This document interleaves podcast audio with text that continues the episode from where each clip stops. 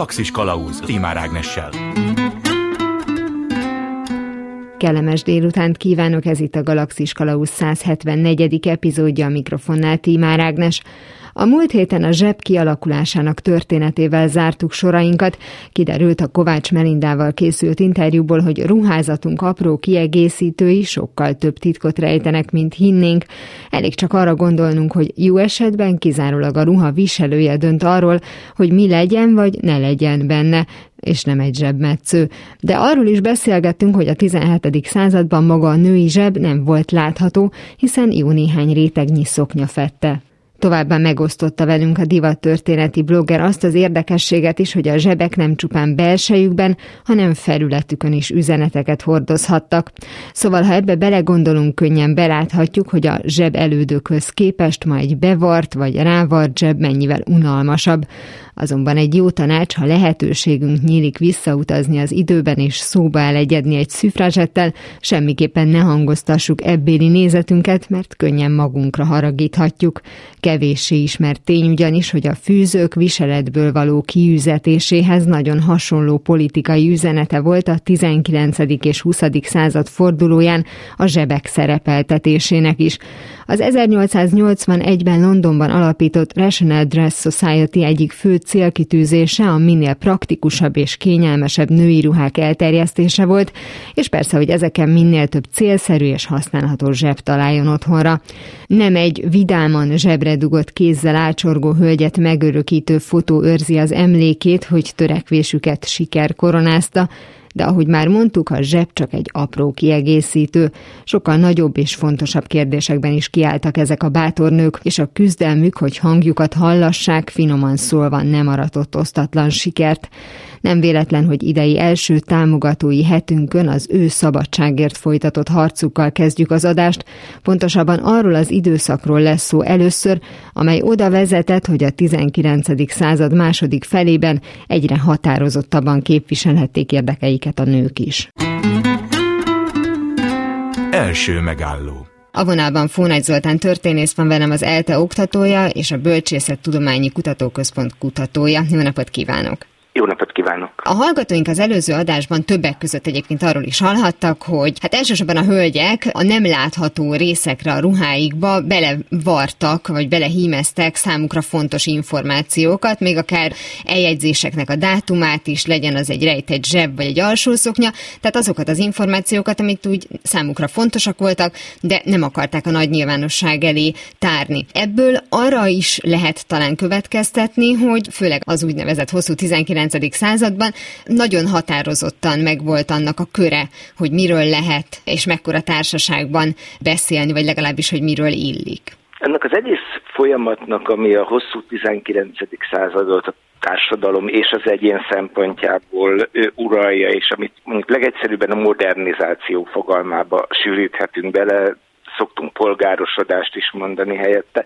Ennek a, az egyik sajátossága az, hogy nagyon élesen különválik a korábbi korokhoz képest sokkal élesebben különválik a privát szféra és a nyilvánosság. Tehát, hogy mi tartozik a magánélet körébe, és, és mi tartozik a nyilvánosságra. És jellemzően, nagyon leegyszerűsítve úgy szokta a társadalom megfogalmazni, hogy a nyilvános szférát az lényegében kisajátították, monopolizálták a férfiak, és a, a nők élete az kizárólag a privát szférába, a magánéletbe, a magánéletre korlátozódott tulajdonképpen ez az apróság, amit, amit kiragadott az első adásból, tulajdonképpen ennek a, ennek a nagy tételnek az illusztrációja is lehetne. De akkor ebből a megközelítésből mi számít társaságnak? Ennek egy létszáma van, vagy a helyszín határozza meg? Tehát, hogy mi az, ami, ami már nyilvánosnak volt mondható, és ahol már bizonyos módon és bizonyos dolgokról beszélhettek a férfiak, illetve a nők? Igazi nyilvánosságnak az számít, ami korlátlanul hozzáférhető. Tehát igazi nyilvánosság a, a sajtóban publikálni, sajtóban megnyilvánulni, de nyilvános térnek számít a színház, a hangverseny, a kávéház, szóval amire tulajdonképpen a személyes viszonytól függetlenül bárki megjelenhet, természetesen mondjuk az idézett helyeken, aki, aki tudja fizetni a belépőjegyet, vagy, vagy tud rendelni egy feketét a kávéházban. Ugye, és akkor a másik véglet természetesen a, a leg, legprivátabb szféra az a család.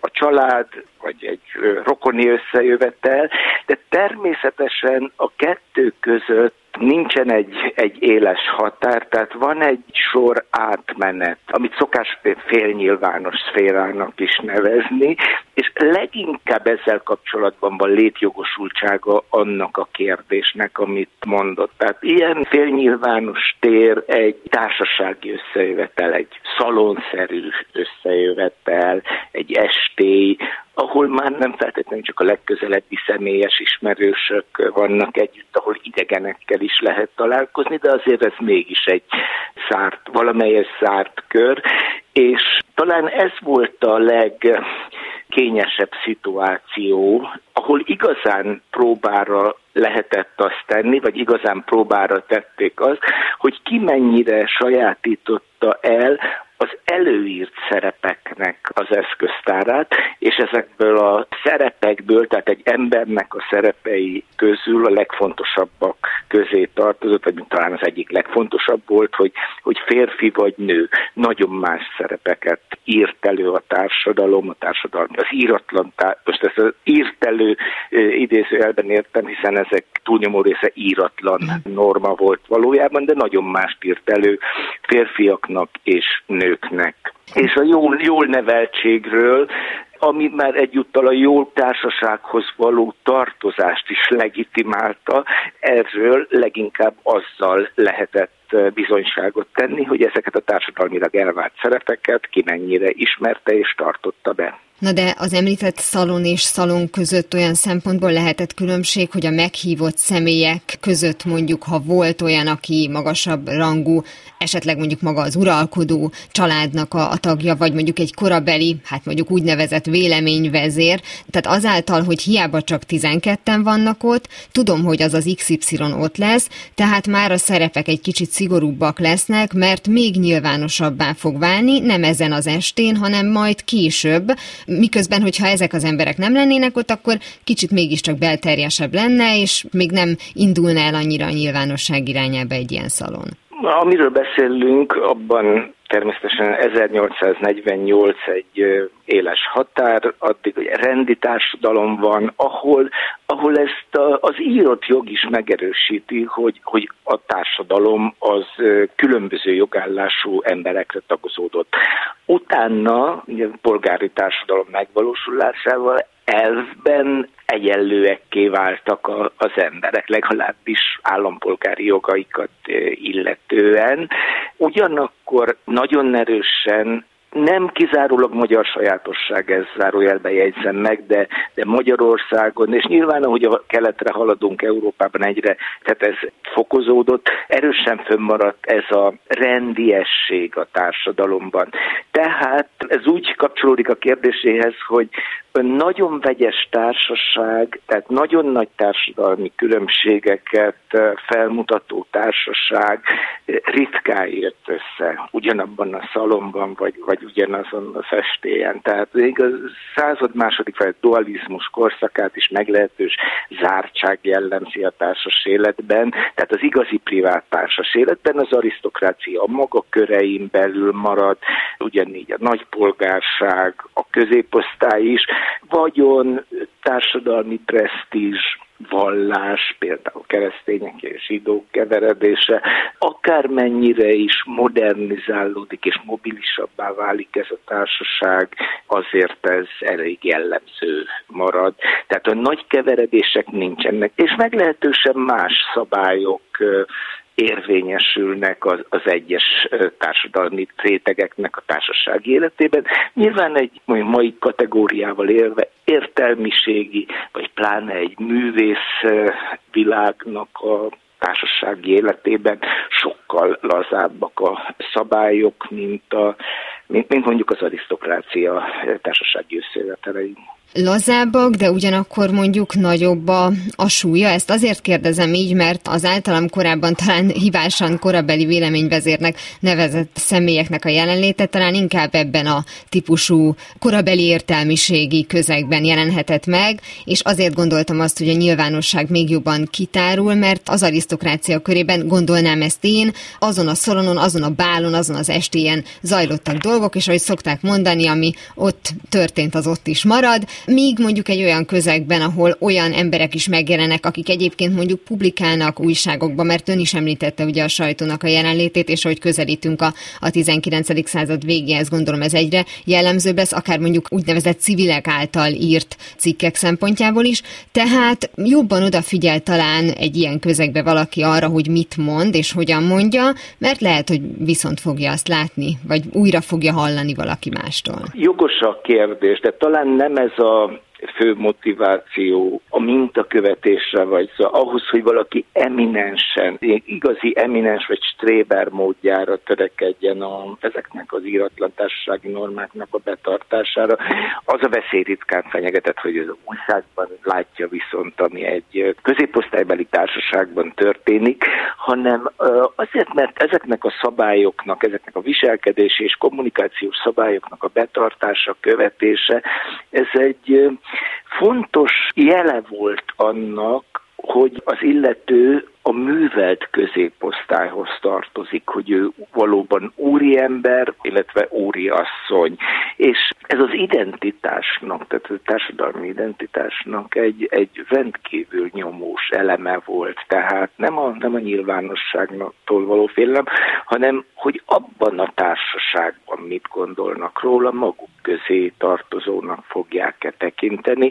Ehhez a, az első lépés a, a viselkedési öltöz intézkedési, vendéglátási, lakberendezési, stb. normáknak a, a pontos ismerete és betartása volt a, a belépő a társaságban. Ezek a társasági összejövetelek tulajdonképpen arra is szolgáltak, hogy az adott társadalmi réteg összetartozását, csoport, csoporttudatát erősítsék.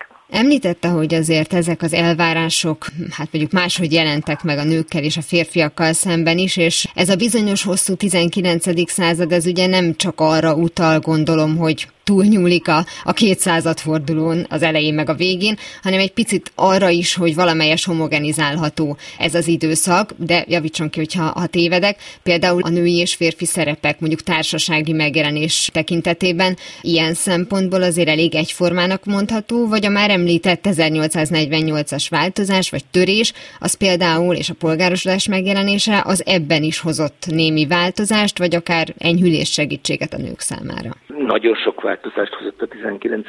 század ebből a szempontból. Ja, ahogy mondtam, ez a modernizációnak és a polgárosodásnak a, az évszázada.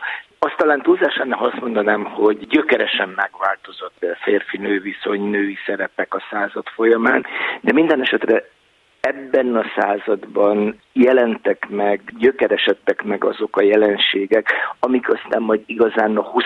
században változtatják meg alapjaiban a két nemnek az egymáshoz való viszonyát.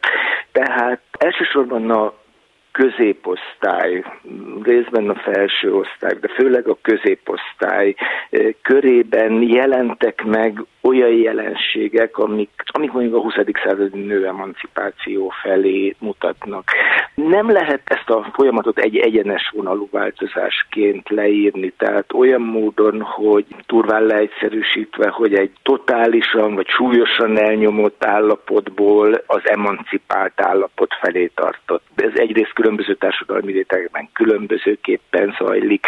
Tehát talán meglepő azt hallani, egy olyan megállapítást, hogy valószínűleg abban a ö, hagyományos családban ilyen volt egy paraszt család, de akár egy birtokos tehát gazda, kisebb birtokú gazdálkodó nemesi család is, vidéki nemesi család, vagy egy kézműves iparosnak a családja, ahol a család gazdasági közösséget, tehát termelési közösséget is jelentett egyúttal, ott kiegyensúlyozottabb volt, kiegyenlítettebb volt a két nemnek a, a viszonya, mondjuk feleségnek és a férjnek a viszonya, mint abban a későbbi polgárcsaládban, ahol megjelenik, de legyen akár, akár munkás, mondjuk egy, egy szakmunkás vagy kispolgári család is, ahol megjelenik az a fogalom, hogy van kereső és eltartott ebben a viszonylatban a nő sokkal kiszolgáltatottabb, és ennek megfelelően sokkal inkább alárendelt a,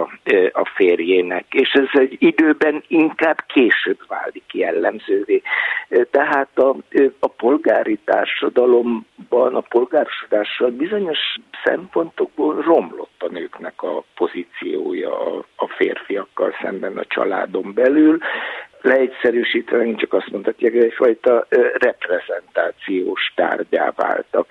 Ruhákat említette most az előbb, tehát a kornak az a divatja, a 19.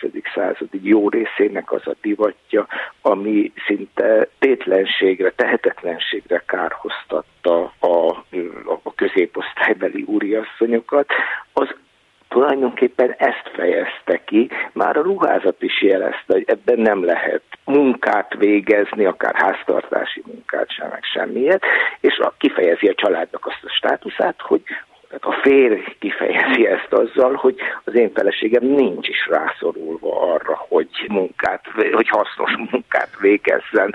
Tehát ez a változás nem egyenes vonalú, ezt szerettem volna előrejelezni.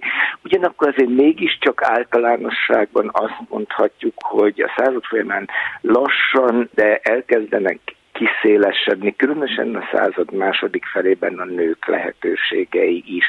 Most itt végig a társadalom felső és középosztályaira gondolok, miközben erről beszélek, és ez például a középosztály számbeli növekedésével függ össze egyszerűen kezd olyan szélessé válni a középosztály, amelyben ezek a hagyományos társadalmi elvárások, hogy minden lány férjhez megy, és a férje őt eltartja, és a kizárólag háziasszony feleség anyaszerepben van, egyre többek esetében nem tudnak teljesülni. Nem megy férjhez, vagy nem talál alkalmas férjet, mert hogy, mert hogy a fiúktól is egyre magasabb színvonalú egzisztencia energiát várnak el a család alapításhoz, és ennek következtében egyre több középosztálybeli lány kényszerül arra, hogy pénzkereső foglalkozást válasszon, és ha nem akar kiesni a középosztályból, nem akar lecsúszni, lesüllyedni,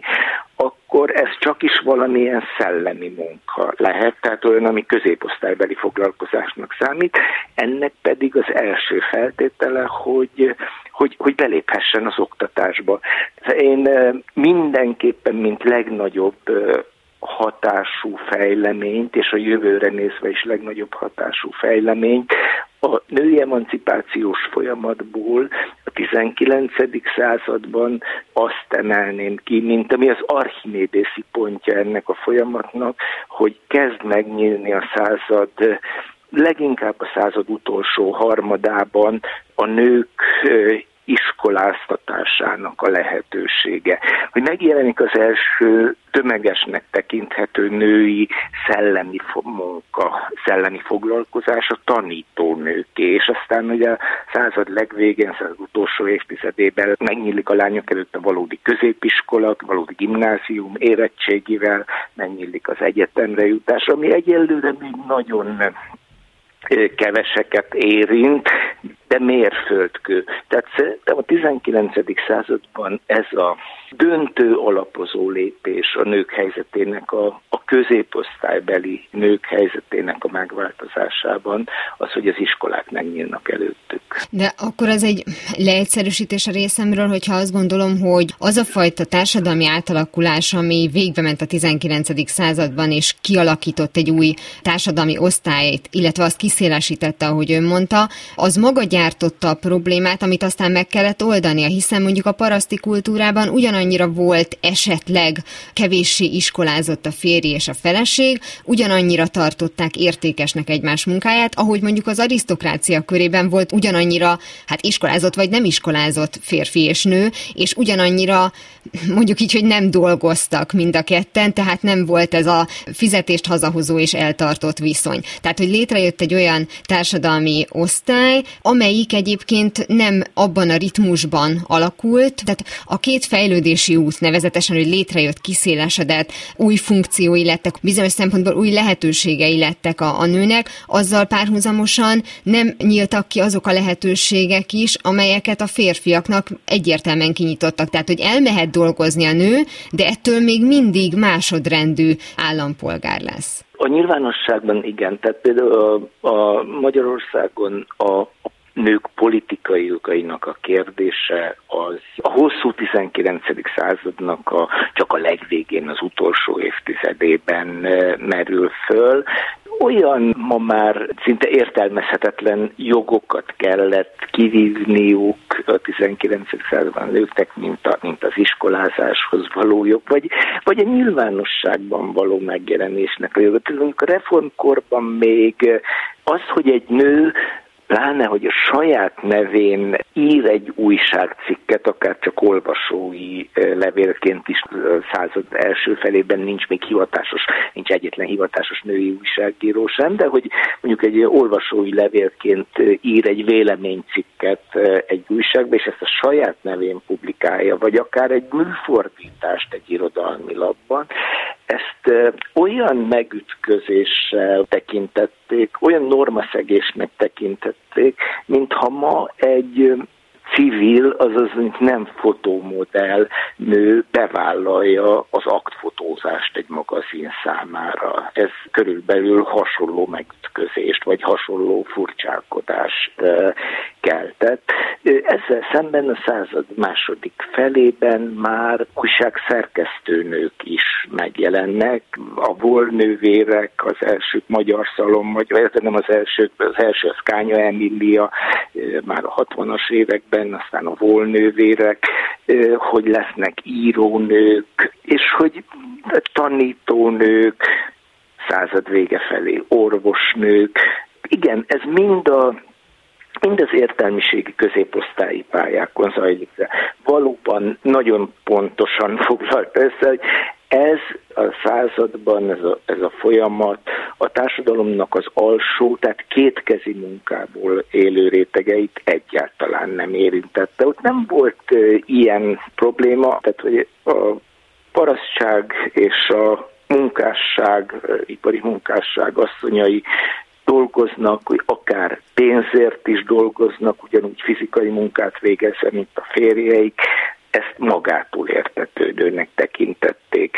A ö, arisztokrácia és nagypolgárság asszonyai esetében szintén nem merült föl semmiféle egzisztenciális kényszer. Ők a hobbiból, saját ambícióikat követve végezhettek például szellemi tevékenységet, vagy, vagy, vagy egyesületek vezetőjeként, egyesül, egyesületi tevékenységet, ez, ez, ez is feltartozik.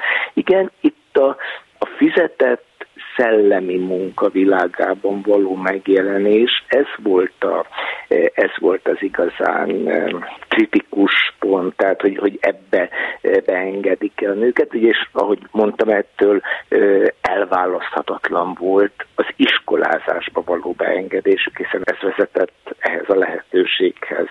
És igen, azt is tökéletesen foglalt össze, hogy ez, ez, a, ez a középosztály kör, körébe jelenne, de a középosztály az a kísérleti terep, laboratórium, ahol a társadalomnak a modernizációs jelent jelenségei legelőször megjelennek, lejátszódnak, és ennek a modernizációnak a sajátossága, tehát a nyugati típusú modernizációnak a sajátossága, és ez majd igazán a 20. században teljesedik ki, hogy a társadalom egyre nagyobb része tartozik a középosztályhoz, és még azok is, akik mondjuk jövedelmi vagyon viszonyaik, akár iskolázottságok révén is, szociológiai definíciók szerint nem a középosztály tagjai, de már ők is a középosztálynak a normáit igyekeznek követni életvitelükben, viselkedésükben. Az pedig, hogy 200 évvel később a 21. században ez hogy néz ki? Hát mondjuk nézzünk körül, aztán döntsük el. Nagyon szépen köszönöm Fónagy Zoltán történésznek, az ELTE oktatójának, a Bölcsészettudományi Kutatóközpont kutatójának, hogy mindenről beszélgetett velem. Köszönöm szépen a beszélgetést. Utak? Ahová megyünk, ott nincs szükség utakra. Hamarosan folytatódik a Galaxis Kalauz a 19. századi érdekképviselet alakulása után napjaink vélemény vezéreinek hatásairól is szó esik. Galaxis Kalauz Ez itt továbbra is a Galaxis Kalauzén Tímár Ágnes vagyok. Az előző fél órában Fónagy Zoltán történésszel azt vizsgáltuk, hogyan alakult át a társadalom a hosszú 19. században, és hogy ez a változás miben segítette, illetve nehezítette az ekkorra megszilárdult új társadalmi osztály, a polgárság, azon belül is a nők helyzetét. Fónagy Zoltán kiemelte, hogy bár nem volt feltétlenül hatások nélküli egy társasági eseményen való hangadás, az igazi nyilvánosságot a századfordulóhoz közelítve a sajtóban való jelenlét biztosította. Ezzel talán nem is volt tisztában Nelly Bly, amikor 1880-ban először publikált újságban, habár az még egy olvasói levél volt. Egy a Pittsburgh Dispatch című labban akkor megjelent cikk szerint a nőknek csak a gyereknevelés és a háztartás vezetése a dolguk. Bly ezt olvasva annyira felháborodott, hogy megírta véleményét az újságnak. A főszerkesztő pedig felismerve a nő tehetségét munkát ajánlott neki újságíróként. Néhány szokványos téma után jött a nagy dobás, Nelly Bly zavarodottnak tettetve magát elérte, hogy beszállítsák a Blackwell szigeti női elmegyógyintézetbe, hogy leleplező cikket írjon az ott uralkodó rettentő állapotokról. Munkájának komoly vízhangja lett, és a riport hatására javult az intézményben kezeltek helyzete. Ezzel Bly lett az első női oknyomozó riporter. Majd egy újabb cikk, és persze kaland kedvéért elhatározta, hogy körülutazza a Földet 80 nap alatt, akár csak Jules Verne hőse. Nem mellesleg 72 nap alatt teljesítette a távot. Ezzel ő lett az első nő, aki kísérő nélkül világrekordnak számító idő alatt körbeutazta a Földet.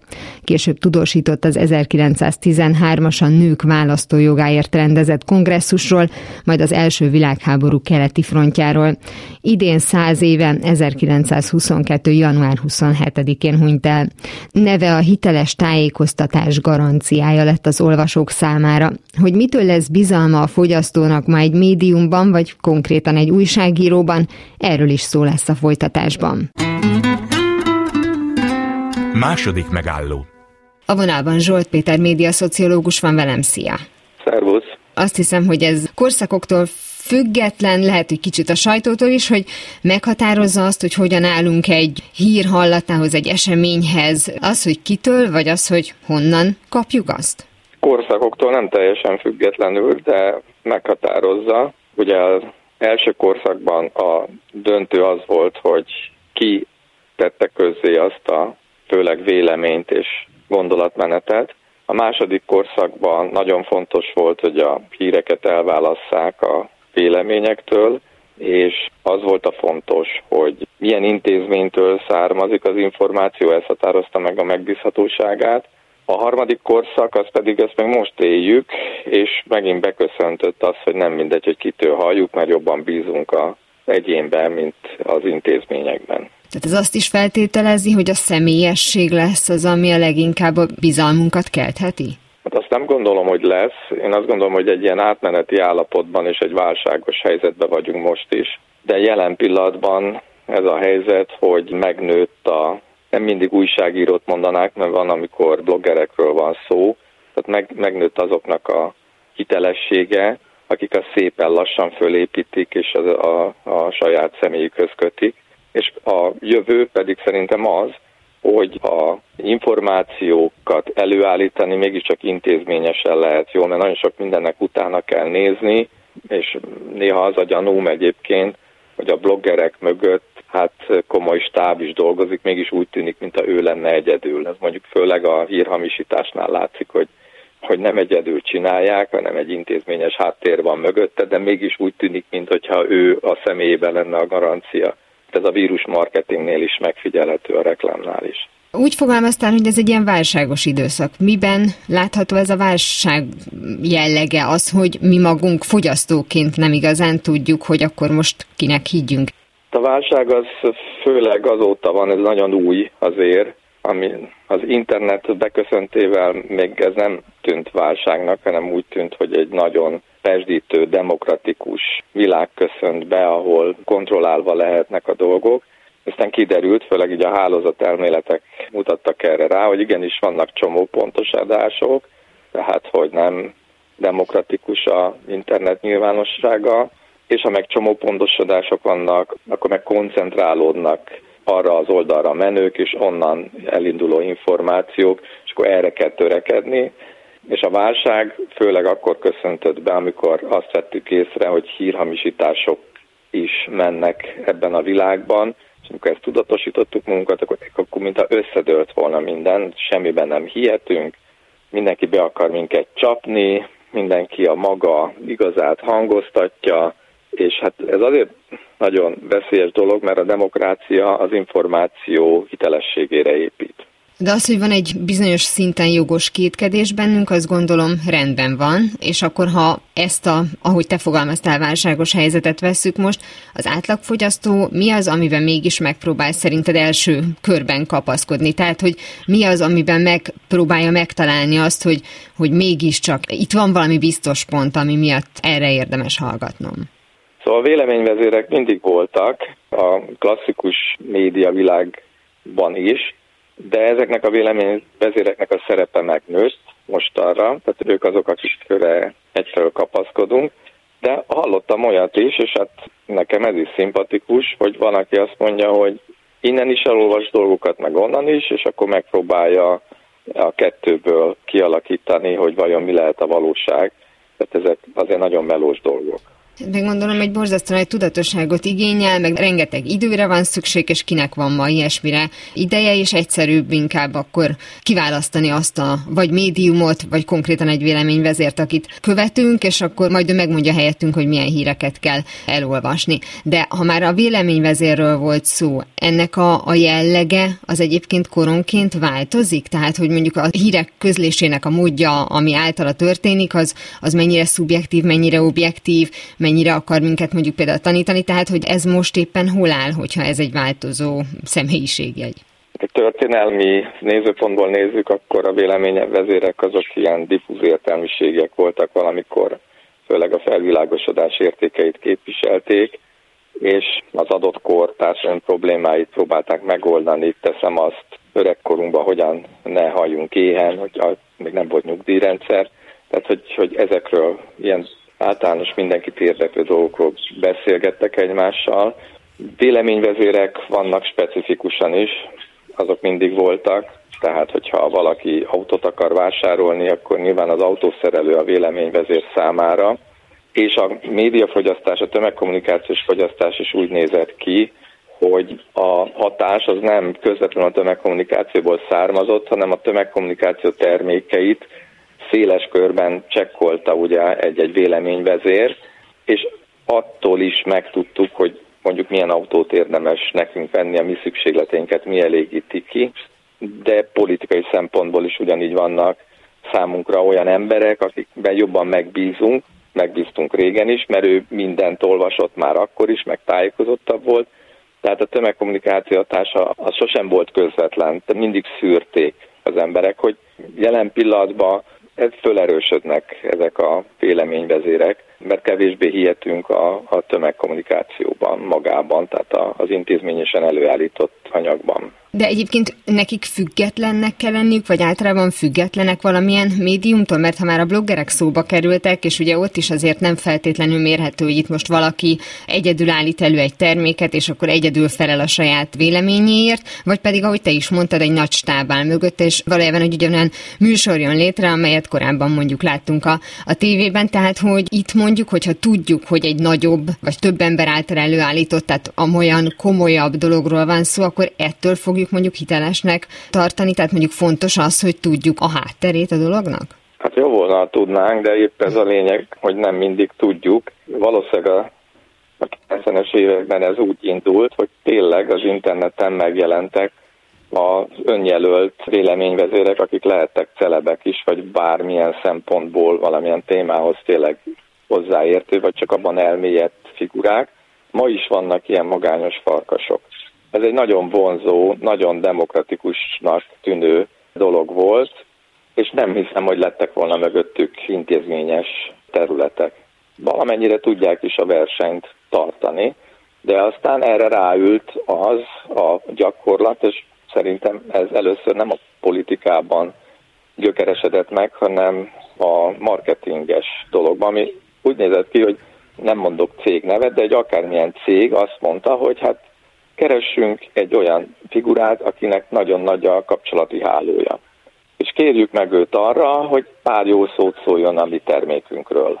De ne árulja el, hogy ezért tőlünk pénzt kap. Tehát, hogy egy burkolt reklámra kérik, de most már ez a burkolt reklám, ez nem valamilyen lapnak a, az újságírója által eltitkolt reklám, hanem ezek ilyen magánemberek fölkéréseiből származott, akik már a, az új nyilvánossági térben véleményvezéreknek számítottak. És amikor kiderül, mert a burkolt reklám az minden körülmények között etikátlan, amikor kiderül, hogy, hogy a haverom az engem rá akart beszélni egy ilyen multilevel marketing területen, vagy akár csak azért, mert egy nagy cég megkérte, hogy mondjak jó dolgokat a tudszai, és nem árulja el, hogy ezt pénzért tette, hát akkor azért az, azon fölkapom a vizet, és akkor esetleg haragszom rá, vagy megszakítom a kapcsolatot. De azért ez elég jól működött, és aztán úgy tűnik, hogy ezt a politika is észrevette, és azokra a bloggerek mögé kiépítette amiről ma úgy szoktunk beszélni, hogy ez egy ilyen hírhamisítási hálózat, mert nem biztos, hogy hamisítottak, de, de lehet, hogy eddig is eljutottak, mert akkor már az volt a lényeg, hogy befolyásolás történjen. És ezért mondom, hogy válságban van jelen pillanatban a nyilvánosság, mert hogy ezek olyan mértékben elterjedtek, hogy nem nagyon tudjuk, hogy akár egy bloggernek, akár egy szerveződésnek mennyire hihetünk, illetve megjelennek az új médiumok, amelyek megpróbálják ezt a presztist újra megteremteni maguknak.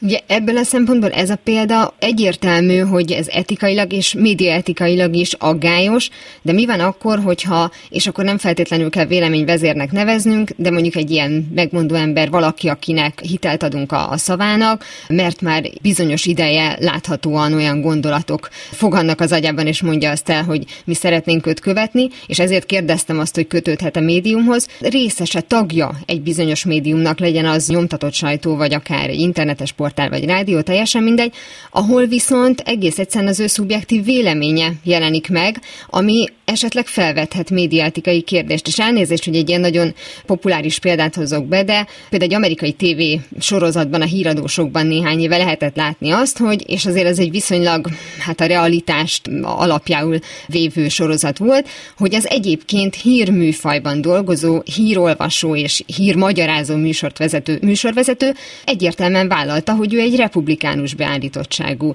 ember, és ő ennek mentén, vagy ilyen módon fogja ezt a műsort vezetni, aki nézi, nem feltétlenül csak republikánus nézők, azok tudni fogják, hogy neki ez a véleménye, és ezen nincs mit szégyelnie. Nálunk viszont azért az látható, hogy te akkor vagy objektív újságíró, hogyha hírműfajban dolgozol, hogyha nem tárod a világ elé, hogy egyébként mondjuk milyen párthoz tartozol, ha tartozol valahová.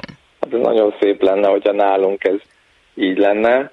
Én a, a a kapcsán azt gondolom, hogy talán a Fox News-ra gondoltál, hogy ott vállalta föl valaki a Hát ez egy fiktív csatornát mutatott, és inkább arra akart rámutatni, hogy míg a Fox az sok támadást ér, abból a szempontból, hogy tényleg elfogult, itt meg csak azt akarta mutatni, hogy maga a csatorna egyébként nem republikánus beállítottságú, de ő megengedheti magának, hogy az ő hírolvasója és hírmagyarázója azt kimondja a nézőinek, hogy ő személy szerint republikánus. Hát én azt gondolom, hogy ez a mi nyilvánosság válságunknak az egyik jele, mert hogy ami összeroppant, és amerikai példát hoztál, pont Amerikából származik az úgynevezett objektivitás doktrína, aminek az a lényege, hogy, hogy becsüljük meg annyira a, fogyasztónkat, nézőnket, hallgatónkat, hogy olvasónkat, hogy ő majd el tud dönteni, hogy mi a helyzet, és mi ne akarjuk ezt megmondani neki a te példádban meg az illető eleve azzal indít, hogy én meg fogom mondani az egyik oldalnak a délt igazságát, és ha ez téged nem érdekel, akkor ne nézzél engem. Szóval ez egy, ha úgy veszük, nem egy etikátlan magatartás, mert nem mutatja magát másnak, mint ami, de éppen médiaetikailag egy alacsonyabb szint, mert a médiaetika ugye meg úgy gondolkodik, hogy mondok egy példát, hogyha én elkötelezett vagyok nagyon egy témában, és engem kér meg a főszerkesztő, hogy én csináljak interjút, hát akkor mondjam meg, hogy ezt inkább a kollega csinálja, mert én itt nagyon elkötelezett vagyok. És most nem feltétlenül politikára gondoljuk, hanem mondjuk csak egy egészségügyi kérdésben, mondjuk az illetőnek a férje vagy a felesége abban a területen dolgozik, vagy annak a vállalatnak birtoklom én a részvényeit. És hát ezt a főszerkesztő nem tudja, hogy én ott vettem részvényeket, Na de hogyha már nem fogok tudni kritikus és objektív interjút csinálni, ha már nekem a férjem, feleségem abban a szakmában dolgozik, vagy éppenséggel részvényeim vannak attól a vállalatok, és érdekelt vagyok abban, hogy az jól menjen. És ezt nem fogja tudni a főnököm. Nekem meg kell mondani, hogy akkor ezt inkább csinálja más, mert azt tudja ezt jobban megcsinálni, ezt az interjút. Tehát egy médiaetika szempontból nagyon fontos, a kívülállás, az érdekek viszonyán való kívülállás, ebbe az irányba ment el a fejlődés, és azt remélhetjük, hogy a jövőben is lesznek ilyen médiaetikailag magas szintű teljesítmények, ahol ezek magától értetődőek. De itt ugye visszakanyarodunk a személyességnek a kérdéséhez, hogyha mondjuk valami attól válik hitelessé, és eszembe jutott mondjuk egy múlt századfordulós példa, akár mondjuk a nyugatnak a, a stábja, hogy azért jellemzően tudták az emberek egyrészt, hogy ki kicsoda, nem csak arcot tudtak hozzá kötni, hanem akár véleményeket is, és egyébként pedig hír jellegű munkakörben is dolgoztak. Ma pedig úgy találkozhatunk mondjuk egy olyan újságírónak a, a nézeteivel, hogyha mondjuk ő ragaszkodik ahhoz, hogy a híreket a maximális vagy az elvárható objektivitással együtt közölje, hogy ő személy szerint megtalálható mondjuk közösségi felületeken, ahol egyébként nem sok kutatás után látható az, hogy ő maga személyesen mit oszt meg, mivel ért egyet, tehát már azon keresztül fogjuk szűrni az általa közölt híreket, már hogyha ennyire tudatosak vagyunk, és utána akarunk olvasni. Tehát, hogy van egy ilyen rejtett része a dolognak, hogy ő nem mondja ki, hogy most magyar példával nem, de republikánus vagy nem republikánus, de közben meg még mégiscsak két kattintással úgy is tudjuk, hogy ő hát melyik oldalon áll. Én elég meglehetősen naív és konzervatív álláspontot képviselek abban az értelemben, hogy szerintem a médiaetika elég világosan fogalmaz, hogy mikor működhet jól egy újságíró. Tehát, hogyha valaki megnyilatkozik egy témában, és elkötelezetté válik, akkor ő abban a témában már nem folytathat le egy társadalmi vitát egy újságíró megteheti azt, hogy véleményt alkot valamiről, csak akkor tudnia kell, hogy akkor nem ő az, aki ebben szerepet játszhat. Ugyanez volt az előző példám is, a, a részvényeket birtoklok.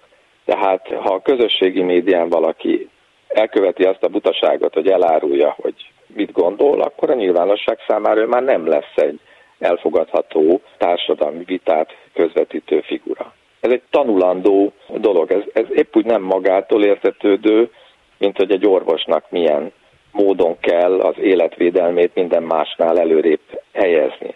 Az újságírónak is egy szakmai szocializációja az, hogy, hogy tudja, hogy a függetlenség legnagyobb értéke az az ő igazi tőkéje.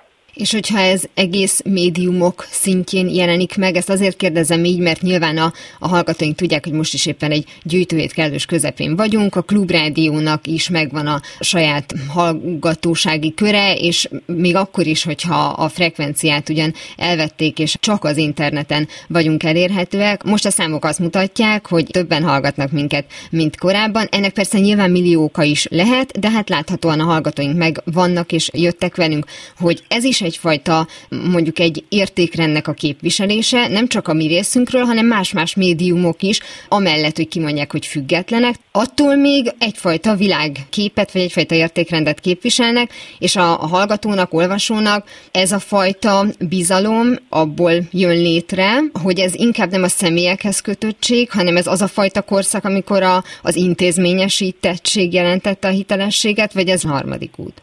Ez az intézményei bizalom továbbélése, ez a professzionalitásnak a, a továbbélése, a klubrádió is ezen az úton igyekszik járni. Amiről előbb beszéltem, hogy a kívülállás mennyire fontos, az nem feltétlenül az ideológiai jellegű kívülállást jelenti, hanem az érdekek kívülállását, mert nem tudom, talán a legegyszerűbb példa, hogyha azt mondom, hogy valaki a kereszténység értékeit képviseli, az nem jelenti, hogy a kereszténydemokrata párt hatalomra jutását kell, hogy képviselje, mert könnyen lehet, hogy a kereszténydemokrata pártnak nem sok köze van a keresztény értékekhez, de ha van is, akkor is vannak aktuális érdekei és érdekcsoportjai, a média pedig ugye nem vesz részt ebben a típusú politikai hatalmi küzdelembe, az egy más szakmáthoz tartozik.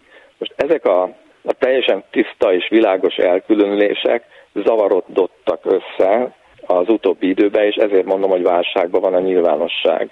Mert egyébként, amit mondtam az előbb példaként, az, az nem túl bonyolult.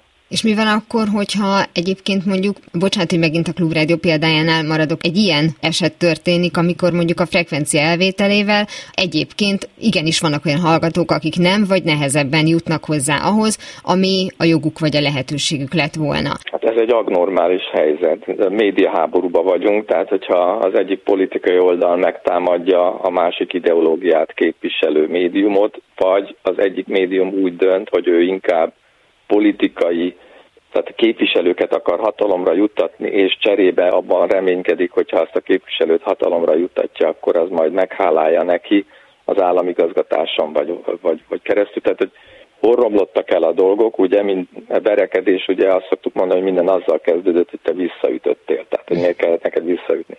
Tehát elromlottak a dolgok, ez, ez teljesen világos, és ha már benne vagyunk egy ilyen küzdelembe, akkor tulajdonképpen senki nem várhatja el, hogy ne abban reménykedjen egy médiastáb, hogy, hogy a másik politikai bukik, mert hogy más lehetősége nincsen. De ez egy, ez egy nagyon rossz állapot, mint ahogy mindenféle háború rossz állapot, és tudomásul kell vennünk, hogy ez nem egy egészséges dolog, és hogy ez egy abnormális helyzet. A nyilvánosság válságban van, mert a végeredményében a a hallgatók is részt vesznek már ebben a küzdelemben, és átérzik ennek a nulla összegű játszmának, ennek a mindent vagy semmit játszmának a, a dolgait.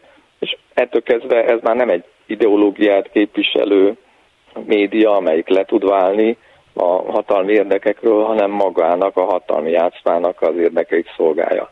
Ugye erre a fajta gondolatmenetre szokták azt mondani, hogy hát ez már az első pillanatban én ezt hibással látom, vagy hibásan képzelem, mert hogy a média mindig hatalomra törekedett.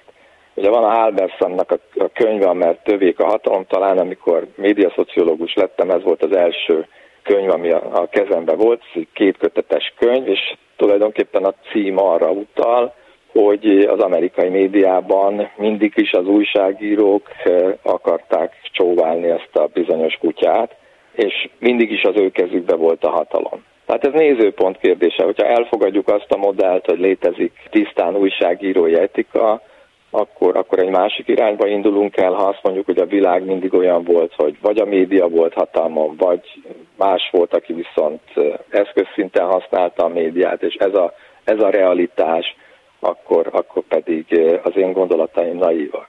De egyetlen egy dologgal össze lehet azért foglalni a, a lényeget, hogy aki lemond az objektivitásról újságíróként, az cinikussá válik. Tehát lehet, hogy nincsen objektivitás, de az újságírónak az objektivitásra kell törekednie. Ha nem ez mozgatja, akkor meghasonlottá válik, és mindenféle problémája lesz saját magával. Azt hiszem, hogy ez tökéletes végszó. Nagyon szépen köszönöm Zsolt Péter médiaszociológusnak, hogy mindenről beszélgetett velem.